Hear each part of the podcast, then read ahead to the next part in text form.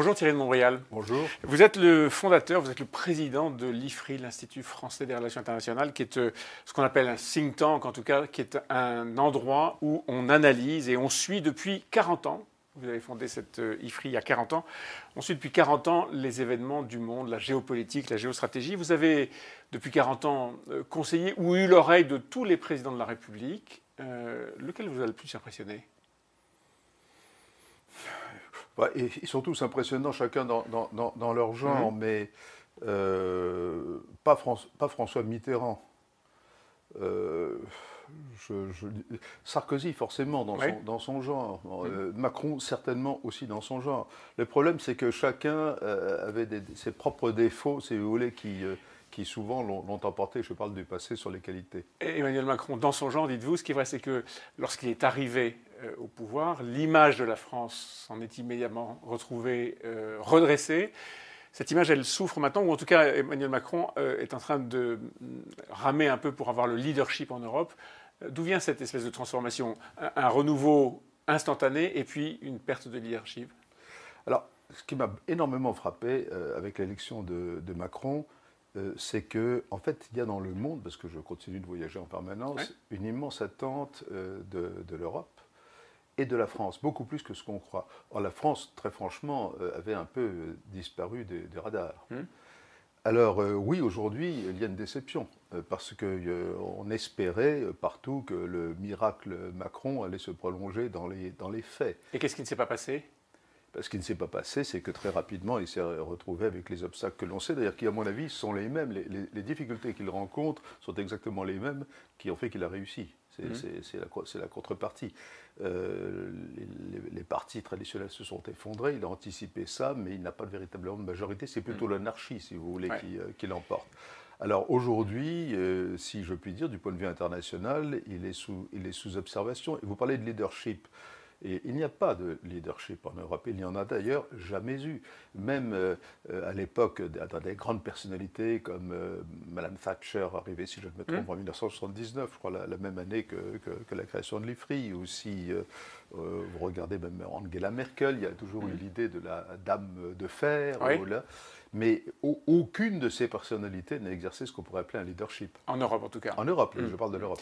Euh, la France, est-ce qu'elle est plus forte ou, moins forte qu'il y a 40 ans? La France? Oui.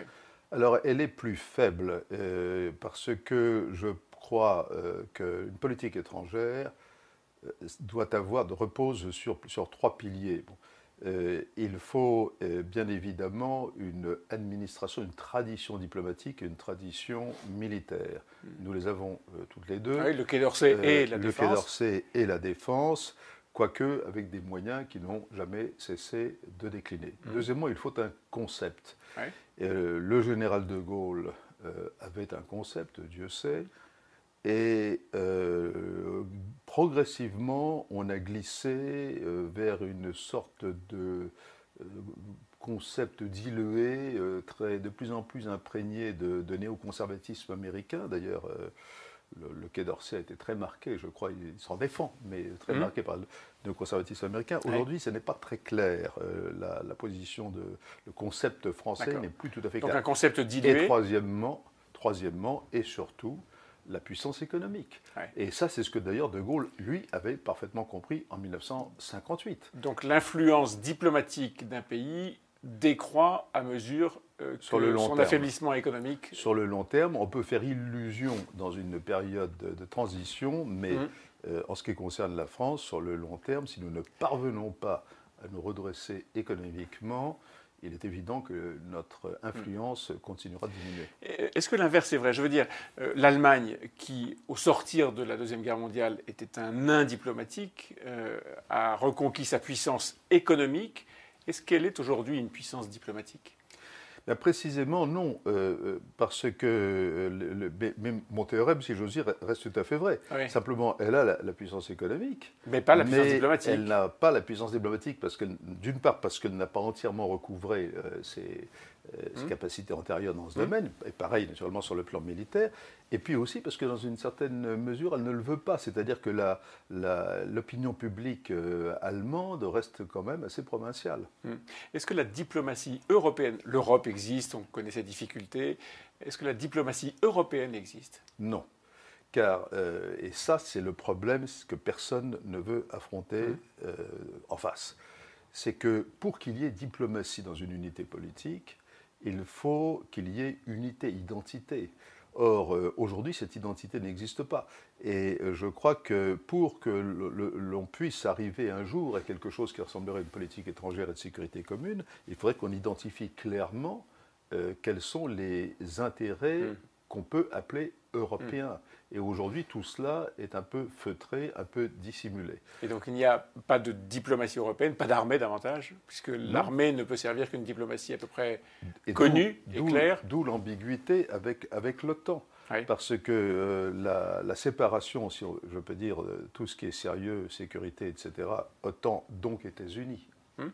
qu'on le veuille ou non, hum. et tout ce qui est, disons, économique, social, etc., Union européenne, cette séparation euh, devient de plus en plus euh, gênante dans la, dans la mesure où la, la puissance américaine est de plus en plus impériale, et ceci au-delà d'ailleurs euh, des, des, du, phénomène Trump. du, seul Donald Trump. justement, à propos de Trump, il y a aujourd'hui trois grandes puissances dans le monde.